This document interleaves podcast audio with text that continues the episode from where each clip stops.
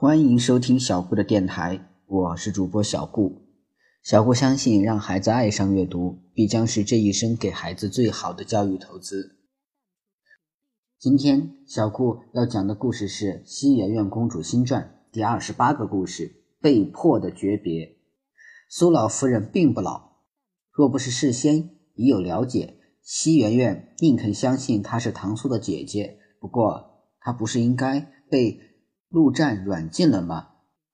苏芊芊倒是爽快，自不辇中起身说道：“你们可是疑惑我怎么没被陆战抓起来？”话毕，一声轻笑，接着道：“今日既然主角都聚齐，我便不妨告诉你们，陆战祖籍蜀中，是我娘家的表亲。不久前，他上门请我出山，条件。”是，若他身登大宝，便出兵唐国，助我儿唐苏继承大统。西园院偷偷看了看唐风神色，怕他心中难过，悄悄挪过去，握住了他的手。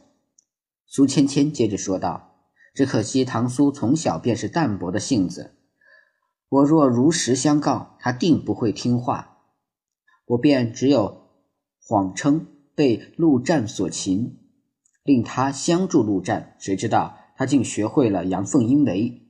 若不是他在背地里捣鬼，你们如今都还是陆战的阶下囚。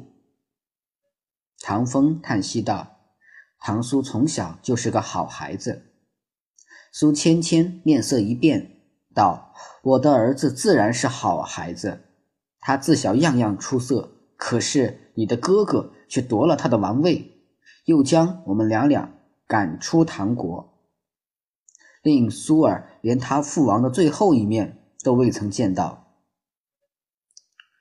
唐苏低头不语，男子话却道：“苏夫人，自古以来，皇室之间为了权力之争，父子反目，兄弟成仇，在所难免。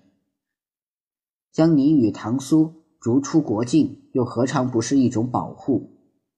苏芊芊怒声说道：“谁要他们保护？我苏芊芊的儿子绝不需要别人的怜悯。”西园院心中一紧，难怪苏芊芊让唐苏发下重誓，见唐门兄弟啊必杀，原来也是为了唐国那张独一无二的宝座，为了人人觊觎的至高无上的权利。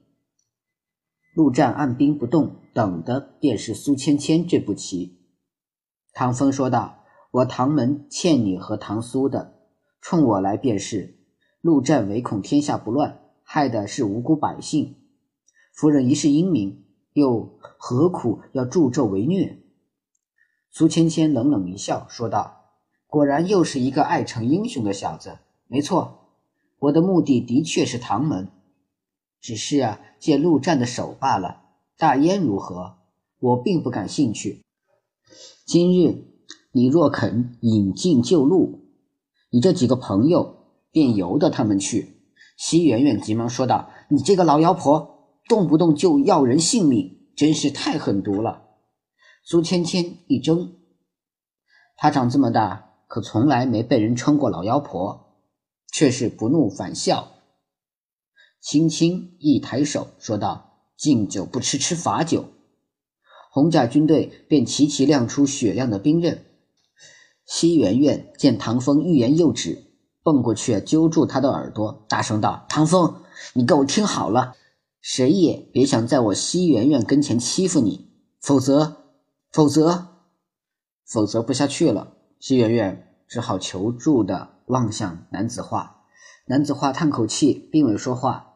唐风却拱手向西元院深深一揖，道。女王陛下，大敌当前，女王应以天下为重。苏夫人要的只是我唐门一个交代，大燕没必要为了我多树一个敌人。西园院目瞪口呆地望着唐风，这是唐风第一次称她为女王陛下，没想到却是为了大燕，为了诀别。为什么每次都是唐风？为什么总是要有牺牲？唐风。黑若点漆的眸子里满是坚定，深深望着西媛媛，说道：“陛下，请三思。”苏芊芊嘴角浮起冷酷的笑意，西媛媛几乎啊咬破了嘴唇，含着泪说道：“越王此去凶险，万望保重。”唐风微微一笑，转身便有红甲卫士将他擒住。西媛媛紧紧握着拳头，咬着牙，才控制住啊想扑过去把苏芊芊揍一顿的冲动。苏芊芊倒是守信。并不为难男子化与西媛媛，红甲军队带着唐风，很快便撤得干干净净，仿佛从未曾来过。西媛媛公主新传第二十八个故事就到这里结束了，希望大家能喜欢小顾讲的故事，谢谢大家的收听了。